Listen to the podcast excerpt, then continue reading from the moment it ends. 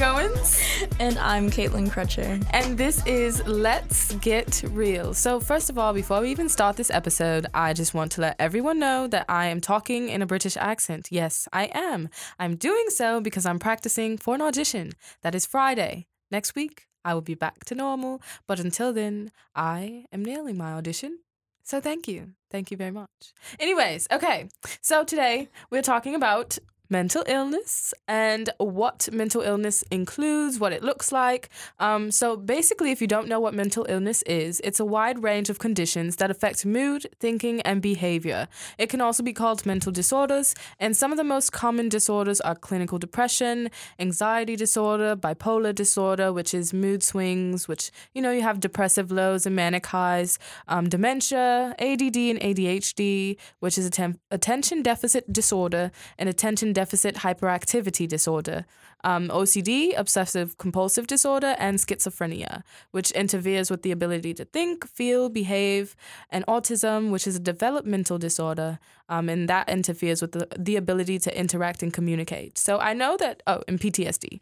So I know that some of these. Um, probably sound familiar to you. And uh, just me as an individual, you really don't think that mental illness is as common. But just off reading this list, I know or could name a couple of people um, that do have some of the these disorders. Um, so it's really, really prominent in society. And I think people kind of glaze over it, graze over it because it's not as directly influenced or talked about.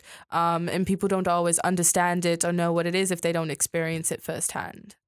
Yes. I yeah, basically. Um and like Char mentioned, like these these disorders or illnesses, um, I have to decide which I'm gonna talk about, which word I'm gonna use today at some point. But um these things are more common than you would um really expect. And like Char mentioned, she knows a couple people I know, like looking at the list and reading it off again, I'm like, wow, I literally could, everyone. Literally pretty much. I could think of someone for every single one of these that I know personally which is frightening to think about. This accent's coming out. she wants to be like me. I want so to. I want bad, to use an accent so badly. no, I'm using mine with a purpose. Anyways. I just mimic the way other people talk when they talk with me. Sometimes I do that too. It's so weird. Exactly. Anyways, I'm gonna try to talk like myself. If Sorry, I pick we up digressed. On, if I pick up an accent later down the line, just ignore me. as such. um, but yeah, so but mental illness and what it includes. So basically, um, I think a lot of people don't understand the severity of some of these mental illnesses and how people can use them out of context or not use them in their correct context. So mm-hmm. when people say like, "Oh my gosh, I have to clean my room. I'm so OCD if I, I can't focus about it," or mm-hmm. um, "Oh my gosh, I just failed this exam. I'm so depressed," or um, "I have like such bad anxiety. I can't talk to this guy." But yeah, like, like using it as a um is a crutch a trait. Yes, it's a it's, they're like using a characteristic. It, exactly, and it's in reality these things affect people um on a very extreme level. Um it definitely does. And like I think a lot of these on this list are also since they're so common, even though it's it's weird. It's like mental illness is not always talked about, but some illnesses or disorders are really common and then people kind of like downplay them because of how common they are. Mm-hmm. They've almost become like a some sort of like insert into our society as like I'm sad like kind today. of like the gay reference. Yeah. You know what I mean? Like no. No. You lost me. Okay. So like when when I was a kid and in school, like people would kind of talk to guys or if guys would talk about like, I don't know, crayons coloring or something and like, oh I like this or I like that. And like, oh that's gay. You know what I mean? But that that's not the actual depiction or definition of what it is to be gay, but they used it as an adjective to describe how someone was acting or what they were doing, even though it's in the wrong context. Does that make sense? It does. Or did I kind of just It makes sense maybe it's just a diff- completely a different, different, category. Yeah. But that's kind of yeah. what I think about though. Um, like I feel like people use these as they're using them incorrectly. Like, oh, I can just throw this word around or I can throw this term around. Mm-hmm. I think mm-hmm. that's kind of where what I was getting at is No, yeah. It's not taken as seriously or and it's like lighthearted mm-hmm. when people talk about it because it's not that serious to exactly. And it's and I think that's part of it is like people don't recognize like the severity that these things because it affects other people. It affects and then the other thing is like with downplaying it, they use it so frivolously I like that word. um, so they use it so frivolously. they do though. and it is and then for those that do have it they're delegitimize, delegitimatized because Mm-hmm. of it so it's like oh my goodness like i mentioned before like i just i don't want to do my homework i'm so depressed but it, like in reality depression it's more than not when you do your homework it's more than like you took an l on exam. It's like you can't get out of bed in the morning because you're like literally depressed. You don't want to eat. You don't want to like move. Like you don't want to do a lot of these things um, because of it. Same thing with anxiety um, where you're literally too anxious to do things. Like you don't speak to people. You there's like a lot of things that like people don't understand the severity um with the disorders because it's like it is and it is a spectrum. Like you can have Mhm. like um these disorders to an extent And there's all yeah, oh You know? yeah, you're talking about the, the The- spectrum of the disorders. Yes. Yeah. And so like with that, there like there can be a spectrum of like some people have um who do have OCD. Um a friend of mine, a friend of a friend I guess has it. Um and so she it's very subtle, but it's and it can still interfere with your life. So like I went to her house one time and I sat down and I was like looking at something that was hers, like that was like in her living room. Mm-hmm. And I picked something up and I was looking at it. I was like, wow, that's so cool. And then I put it back down on the table. Um, and then when she walked back in the room, she picked it up and put it back in the exact same spot it was when it was like originally there. And Mm. then kept on moving. Um, and that's OCD when things have to be so specific. And then OCD can also come in with doing patterns a certain way. Like you have to. I don't know if you all think about how you tie your shoes, but like and put your shoes on. Some people it's got to be like left sock, right sock, right shoe, left shoe, right shoe. Tie it this way, um, Mhm. lace it this way. Like everything's got to be like very specific. Everything has a place. Exactly. And I remember watching this video on someone. It was like um it's like a through the eyes of thing and Through the eyes of Joe. I don't know if it was that. I don't know if it was called that, but um shout out that. That used to be a program here. Oh, shout out that. But um no, it's a video of like what is it like to have like a obsessive compulsive disorder? And Mm. it took you through like the day of like an individual. And there's like a lot of like triggers as well associated with OCD where um with like the shoe thing, okay, you put your shoe on this way, okay, fine, you're like out the door, you to like check like look at something three times before you can leave or like check the temperature in your house before you can leave or um you like and then when he was walking he's like walking to class. Like a simple task of you don't really think about like you put your shoes on you put your jacket on you go to class. Mhm. but he would go and he couldn't walk through a pile of leaves. Mm. like he would like he couldn't he just couldn't do it. So he had to like go around. Um he couldn't step on cracks. So if he stepped on a crack he had to like go walk all the way back home and start over. And in the video he steps on a crack and he's all like he freaks out and he's like it's fine. I'm gonna get home. It's gonna be fine. It's gonna be fun. Like he was very like um i guess like I don't know the word, but he was very like emotional about stepping on a crack. And while it seemed like Mhm. such a small, slight thing, it can be very it's big to them. it's big to them. Um, and so that's when people say like, "Oh my gosh, my room has to be so clean. I think I have OCD," or like, "I'm so OCD about like my notebook or anything like that." You know, like it's like to an extent, I understand what you're trying to say, where like you need to be organized, but you could just say organized. I agree. So I agree. that's that. So then another segment we wanted to touch on was how the disorders treated are treated in the U.S. Um, so there's a lot of history behind um, mental illness in general, mental illness and what people used to do, like how it used to be treated, and the stigmas behind it. So there are still stigmas behind it today. Um, but back uh, back in the day, the stigmas were a little bit different. A little Um, harsher. Yeah, way harsher. Um, extremely actually. I actually remember doing I can't remember if it was a paper or if I just had to do some research, but I did something about mental illness in high school and stigmas and how they treated people with mental illnesses um back in the day and it's really unbelievable actually. It's it's it's I don't even know. It's it's hard to look at. It's hard to like digest because the methods that they used was so and it's so regular it seems like it was so regular to them but it was extremely violent um and heartbreaking heartbreaking really um so but anyways in the first half of the 1900s, um, asylums or mental hospitals were the testing grounds really for controversial treatments like electroconvulsive therapy and lobotomy. Um, if you're not familiar with lobotomy, it is essentially when they take like um I believe it's metal, Mm-hmm. like a metal utensil, um, medical utensil, and they like basically just nick you right in between your in between your eyes, and it lobotomizes you. That's that's a bit more than that. But No, there's more. yeah. Basically, right though. That's kind From- of well, from a medical standpoint. From a medical sure there's standpoint, there's, more. quite a bit more. Um, not But- gonna lie, but no, lobotomy is frightening. It's the after effect, though, is what Because I was they- getting at. they literally just mix up your head. They, Like, can you talk after? some uh, people can't because they literally go. She's trying to "I'm be sorry." like me, guys. I'm sorry.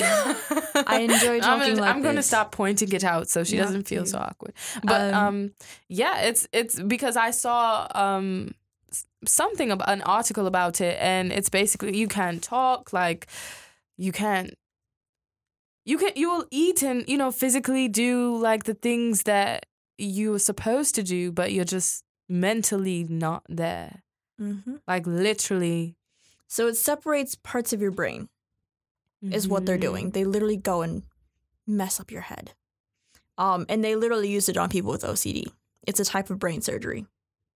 They Mm. literally conducted brain surgery on you as a way to to pro- get to get you to not have OCD. That's the extent that we're talking about. So when you say, "Oh, I just have such OCD, I can't organize my like I have to have an organized notebook." If you said that back in the day, it'd be like, "You have OCD? Come on, I have an experiment for you to. We can fix Mm. that." And they would cut your brain open. Mhm. So it's yeah. definitely differently um different a different kind of way to handle mental illness. Um it, it was more so targeted towards there's something wrong with you. Like there's something in you that's wrong and we can fix it. Which i mean technically i guess if you want to look at it like that th- that's what medication and things are for but These were they tried to yeah there were extremes and then they they tried to fix things without um actually doing the proper research and actually doing like the proper things that they should have been doing and because there was a stigma around it they didn't care what necessarily happen to people afterwards which Mhm. is why lobotomy even though they saw what it did to people they continued to do it yeah. um, because people who had mental illnesses were looked down upon and more so kind of okay let's get rid of them or let's put them somewhere so they don't interfere with society Exactly. And that's where like the asylums come from. I don't know if y'all saw Mhm. American Horror Story Asylum, but that's i actually went to oh that's different that wasn't an asylum never mind okay. Um but yeah, no, and like in asylum and a lot of them were, you know, through religious groups. Mhm. Um some of them were through the government like um just through hospitals like they were through a variety of ways and everyone had their own opinion on like how to fix people and I think that's kind of like what they used to cut out people's like like pieces of their their skull they would do wild things to people. Um, and then like electroconvulsive therapy, so literal Mhm. shock therapy, um, to try to do things to you just to basically to it. scramble your brain because they think that there's something wrong with your brain so, So let's they- scramble it and make it right if we shuffle it again, we shuffle the cards, maybe they'll be in order this time. Like that's but that's what they were um, doing, and it's insane. And people were left with disability, more disability if they even had one to begin with. Mm-hmm. really. things that were irreversible Yeah. And they have to be in homes their entire. Weren't you saying before? we yeah were talking I um before early about this. yeah I um I worked at a a uh what's it called what's it called a group home Group home. Yep, I worked at a group home, and this one man who was in the group home. So wait, basically, when we first got the uh, the job or whatever, we got hired, we had to do this training, and part of the training was understanding what mental illness was and what um, medical mental hospitals were and asylums, because we had to understand where some of our residents come from, because they actually mental hospitals closed in the seventies and eighties, which is not super far away from where we are today. It so a lot of people 2018, about to be 2020. yeah so Like- not not a lot a long time not even 50 years. It's a generation so um, a lot of people who go to group homes now or um, who are part of group homes and get care that way come from mental um, hospitals that closed. And so one of the guys that i worked with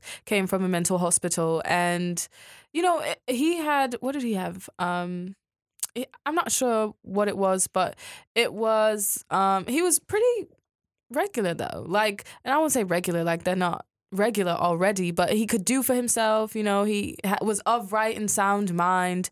Um, I think people make mental illness out to be that you're weak, like you're special, like you're special, and you know sometimes depending on what it is, it, it can be. Um, but they're just like everyone else. That regular people, they have desires, they have goals, they have They're people. um needs and necessities. Um, I actually really enjoyed working where I did work. It's great to be able to help people and allow people to attain what their goals are and not let something like mental illnesses hold them back or unsupportive families hold them back. Um, so, but yes, he came from a mental hospital and it, it traumatizes you as well. Um, and that's one, there's certain things that you can't do with people like that or certain ways that you have to behave because some things are triggering for them um, or painful for them to relive. Some people don't like. We watched a video about this man who um, didn't like to be touched. Mhm. Like he was fine, but he just he didn't like to be touched. There was something about it. That he didn't like physical contact. Like he didn't hug people. He didn't um, hold your hand. Like, and it wasn't a personal like, oh well, you know, I, I just don't know how to empathize or I'm not like he just didn't like to be touched. And there's nothing wrong with that, you know, just Mhm. because typical society likes to show affection through um through physical contact. But it's little things like that that people will take and alienize someone else um, for the way that they are or the things that they require in order to feel comfortable in society. Um, and so it, was a very interesting experience. Um, and I definitely learned a lot more about mental illness and just mental hospitals in general and how people used to be treated. And it's definitely something that I think doesn't get talked about enough because those people are still in our societies. They still need care. They're still, and a lot of people forget that mental illnesses sometimes with that stigma comes with their family as well. And Exactly. people's families won't come visit them or they won't um you know like really be a part of their lives. And that's a really really big determining factor of how they can even get over their mental illness or get better or make progress because they need everyone needs a support system. Um, and without that it makes it harder just that much harder for them to continue on and try to strive and struggle and push through what it is that they're going through um, so it's definitely a great great experience um, but yeah so, um, from the mental hospitals closing, though, when they closed in the 70s and 80s, a lot of people were left homeless, um, which kind of goes into why we have so many um, group homes and different organizations that have group homes or in home care. Um, but others were people who had a lot of intellectual disabilities or brain damages um, who Mhm. remained institu- institutionalized in care homes for the rest of their lives. Um, yeah, so it's definitely something that I think gets grazed over a lot. Um, because I also think it's because it's an older population It is, and I think it's an older population. It's not so in our faces that people have to acknowledge, oh, wow, like this is actually going on. Mhm. Because it's rare for you to see people who um, have mental illnesses. That's why it's so alienating, really, because Exactly. it's it's rare for you to see that in society. Like I remember, I I went to a campus one time, and there was there was some boy. I think it was here. Hmm. When I first came here as a freshman, um, there was a boy who always walked around on campus in pajamas, I know exactly who you're talking Yep. about. and I believe um, he's on the autism spectrum. hmm And that's not. That it's- would not have been it's not- seen. yeah. In back in when asylums and things like that were being used and practiced, he would not have been able to get an education here. He Mhm. would not. He would have been. And it's so up. limiting because the fact that he is here and the fact that he is getting an education here just shows you that These are people. They're real people. I completely agree. Um, but it also shows you the fact that that was even odd for me to see Mm-hmm. is that they're so separated. Exactly. And even when you think about it growing up in schools and things like that, they had special rooms. And like this they is kind did. of They did. And this is They had special classrooms Mhm. They weren't really. They didn't interact with people at all. Um, I at least people like um, yeah, and because I used to go to I was um at my elementary school we used to have special education. And I remember because it was always this one hallway that no one would go down because that was a hallway that the special ed had their like classes in. And so people Mhm. tried not to go down. There was like one room they had one classroom. And they would always be together. They wouldn't intermingle during lunchtime. And they I- had their own lunchtime. They would always like and you know, and part of it, I don't want to say it's like part of it. I think it's it's institutional, too, and society's gotten to the point where it's like if there's something wrong with you, not necessarily wrong with you, but like if there's something, not if you have some some form of disorder, um, you Well, are what's considered normal. yeah, you're ostracized, and we've developed a society where it's like it's okay to ostracize people, and you you turn your head away, you don't look them in the eye, like, and in classes they're separated, and they're you know, and people. And I think part of it, like at a young age, like it's understandable where like some, um, things like you said, like with the um the guy that doesn't want to be touched, like things like Mhm. that. If you're like five years old and you want to go hug everybody, you're not gonna understand that. But Mm-hmm. when you get older in like middle school and high school, I think that students should be integrated. It sounds so weird to say, but like yeah. integrated into classrooms. So like when you come to college, and you because come it to have doesn't prepare them for the real world. Exactly, because people like that. And then my question is, what if you have children and your child has a mental disorder or illness Mhm. or um disability or thing like that? Then then what is it that you are gonna do? I think you- that's different for people though, because then it hits home and it's like, well, this is my child. I exactly. Have to, And now I care about the problem. You know, Mhm. and then that's where like that narrative comes into play. Well, now it's my problem, so now I have to care about it. But if it's not something that you're directly affected by, then why do you have to care about it? But this is why you should, because it's other people and people are people. That's all. and we should all love people. Exactly. Um, but with that, I wanted to mention as well um, how the LGBTQ community was seen as mental illness, and I that's where yeah, it was for a long. It's, for a very long- Some that- people. the the s- systems in place from that are still present today, um, with a lot of families and things like that. I but remember watching movies about um like camps Mhm. that there's they would conversion send therapy. people to, Yeah. And it would be the same, like shock therapy. Yes. Conversion Um, therapy, conversion to being straight. Like forcing you to wear Forcing certain you- things, forcing you to do certain things. Yes, and forcing people, and they would um for like I know like for gay men at least they would do um like shock therapy where it's like they would show you like men like naked men or something, and then like so they do um like the Pavlov's dog essentially to you and associate a n- naked man with like A pain negative with like feeling. pain, and they do like the shock therapy and things like that. Um, It's like training animals. it is, and people aren't animals. You shouldn't even do that to animals, really. I mean, I would hope that you don't shock. You wouldn't shock your dog, but you need to l- tell your dog Well, to te- actually, people do have People- those those collars, man. Yeah, those- those collars. I'm like, oh my god, that's yeah, with the so like invisible fence and everything. Yeah, that's That's, that's so thing. sad. I don't think I could do that to a dog. I think I would just have to get a regular fence and be like, you know, you just gotta stay here. This is your home. It's fine. Um, but anyways, run away. Right. Um, but anyways, I kind of we kind of touched on it a little bit though. Moving forward, um, it's just how these disorders are treated today. So I think that um, there definitely still is a stigma surrounding mental health and mental well being. Um, hmm but I don't know. Do you think that it's changed? And like, I think How that much? methods have changed. I think methods of dealing with them have changed, but there are still mental hospitals. People still don't treat people right in mental hospitals. There's still a stigma. Even people who work in places that I work don't treat people the way that they need to be treated. Although I will say that those places are in place to change what has been done in the past. And I think that it helped. Um, because even though you get people who don't do what they're supposed to do and just come for the paycheck. Although I was there for the paycheck, I did care about. I, did care Wow. about. Um, wow. But Okay. really, though, I you care like.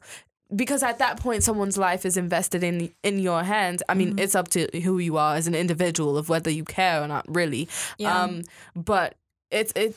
you get invested. Like Mhm. You do. you realize These are people's wow, lives, and you're in you're- them. you realize, wow, like your your mom didn't visit you this week, or your family hasn't visited you in months, or you know, like I'm your only, I'm your only contact, or we're your only contact, like, Mhm. and you become their social interaction. You take them out to go to a concert because no one else is there to do so, um, and the fact that they have that available for them, I think, is great because I don't know what would happen or where they would be without it. Um, but I also do think that it's changed the way that people look at it because now we have people who are actually hands on seeing what it is that's going on, understanding the illnesses, and now that we understand them and can care for them in the proper way, um, and Mhm. understand the different things that they may or may not like or what they may or may not need, um, it changes the whole idea of mental illness um, and how people approach it. Because I know that just from working there, that I look at mental illness a different way.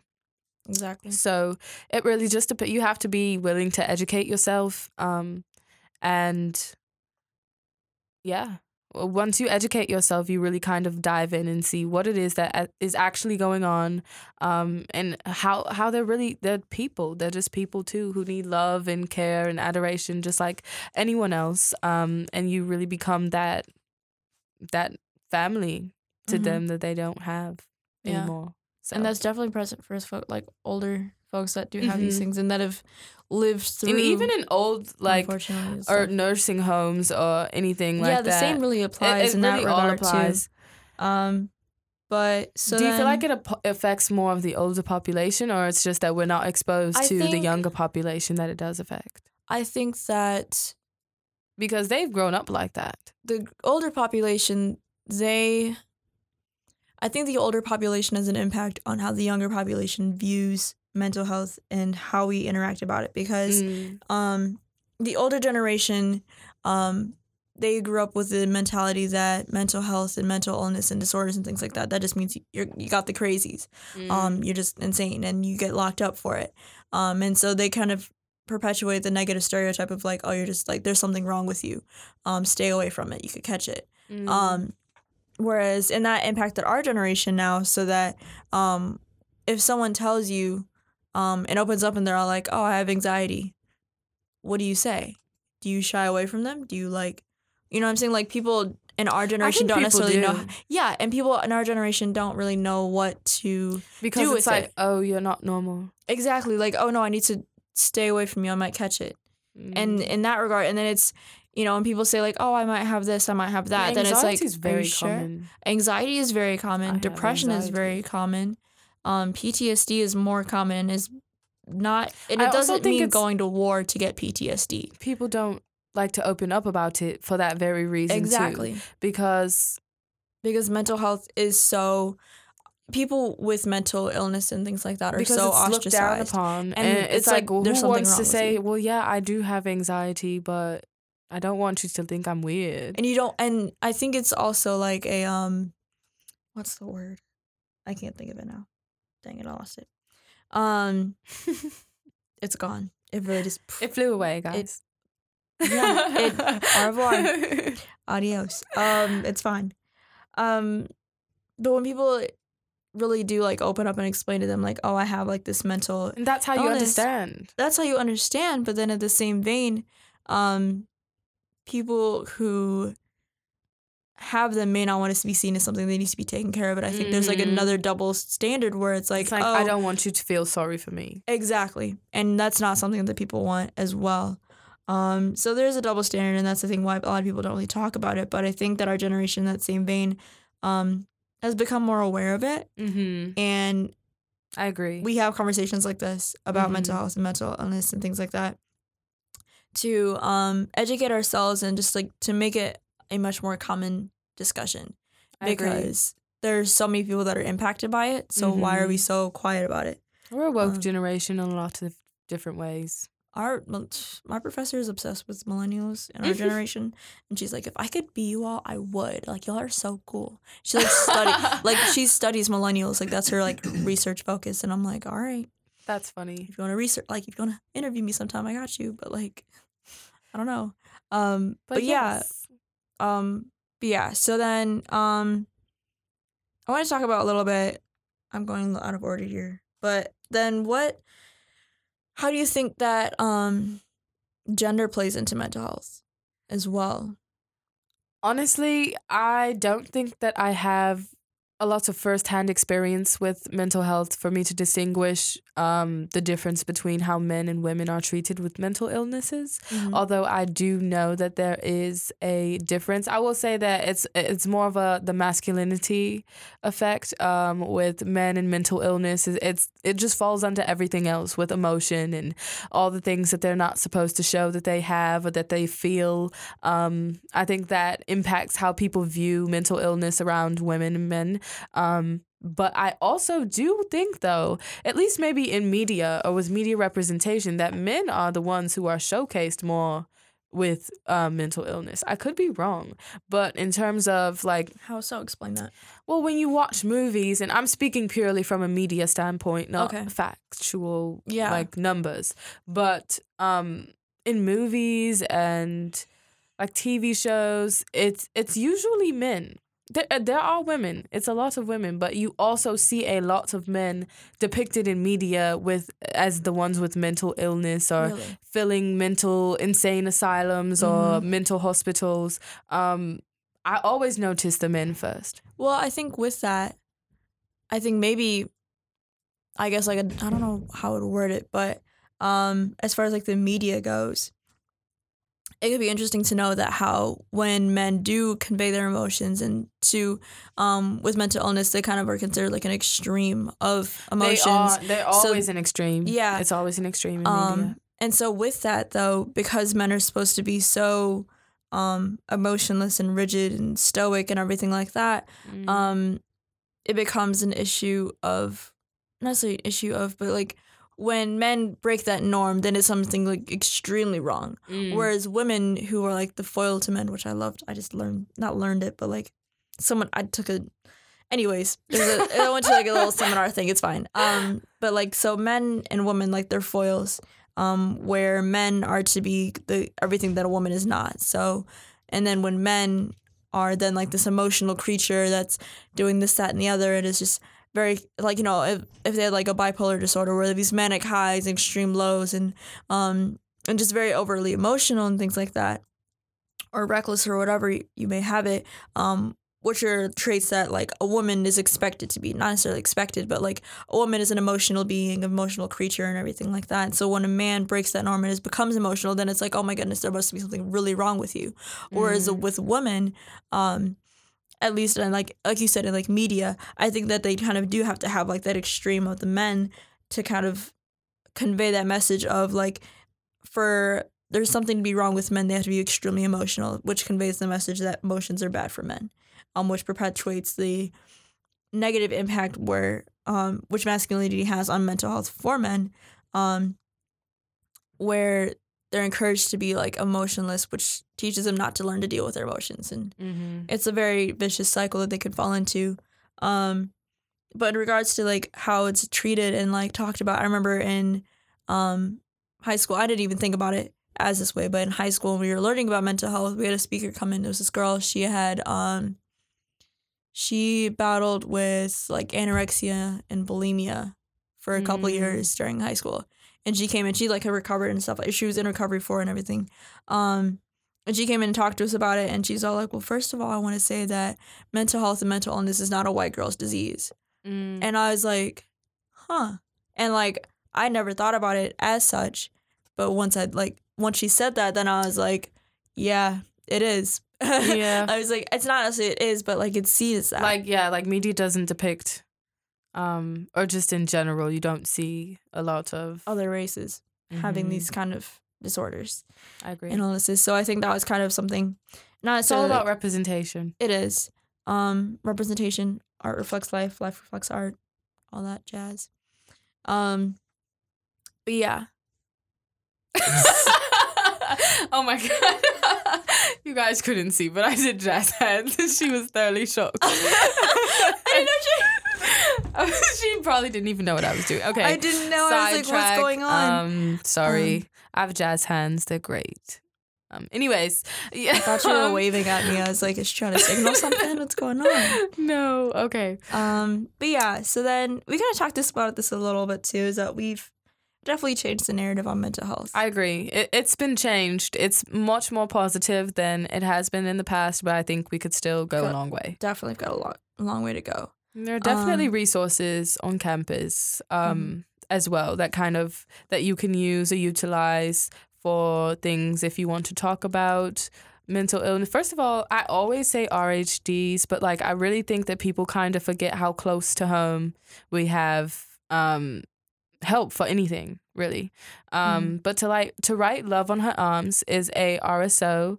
Um, it's a non-profit movement dedicated to presenting hope and finding help for people who are struggling with depression, addiction, self-injury, and suicide. Um, and it exists to encourage, inform, and inspire. So it d- also invests directly in treatment and recovery. So that's something that if you are very passionate about mental illness or um, you're battling with mental illness and you need a support system or you want to get the word out or raise awareness or literally do anything in relation to that um, to write love on her arms is a great rso to go to Shout out them. They're on our Um, campus as well. yes they are Um, and their website is literally T W L O H A, literally the acronym, Mm. um, dot com. And you can find a lot of different resources as well on that site. Um, and then also on our campus, we have the counseling center, which Mm. um, it's in Faust. faust It's a hike. i did not used to know that I had no idea where it was. I don't know why I thought it was in the UC for some reason. For like the longest time. i thought it was in the education building Why would it be in the education? because that's where the, the counselors are Are well- they really? some counselors See, the more you know. um, but yeah, so they have. I literally can- walked into the I walked into the um into the office like, hey, um, this is a counseling center. You where the asked them. I mean, I- mean, what else are you supposed to do though? yeah, So- like that, that. I thought that's where the um. I thought that's where the office was, and it was. I mean, it was, but it wasn't. Like, there's some counselors in there because I had a meeting with the counselor, and so Mm. like I'm like, oh, this is where the counselors are, but they're like, no, no. you were probably late to that meeting then, weren't you? Um, you know, I was not actually. I was Oh, on time. I was early. Um, there was someone in there before. I Oh, there we go. There it is. Okay. See, see, there it is. Um, through. Um, but yeah, so they're located in Faust, Faust Hall 102. Um, and you can call them to figure out more stuff, but you can make appointments. Um, you can also, I believe, not necessarily refer, but if you are concerned about a student, there are resources for you as well there. Um, and they just provide a variety of services for students. Um, so it's a lot. It's great for you. And there's like individual crisis things, support groups. Therapy Um, dogs during um, midterms and finals. I found out recently that apparently, like, I think every Friday they have therapy dogs. Mm-hmm. They're, it's it's becoming a new thing. Yeah. So if you catch me on a Friday in Faust, I'll be petting a dog. I'll So. be with mine at home. I might just go to Shars and pet her dog on any other day aside from Friday. I'm through. Um, but yeah, But yes, guys, so that concludes our podcast for today. We That really hope that you learned something from this mental illness um, podcast and help a friend, help yourself. Um, definitely utilize the resources that we have here on this campus. I hope you enjoyed my um, work in progress British accent and Caitlin's intermittent. Intermittent her accent. like off and on. It's off and on. Um, but on yes, again. Quite a bit. It's fun. This is Let's Get Real, and we really hope that you guys enjoyed our podcast. We will see you next week. Adios.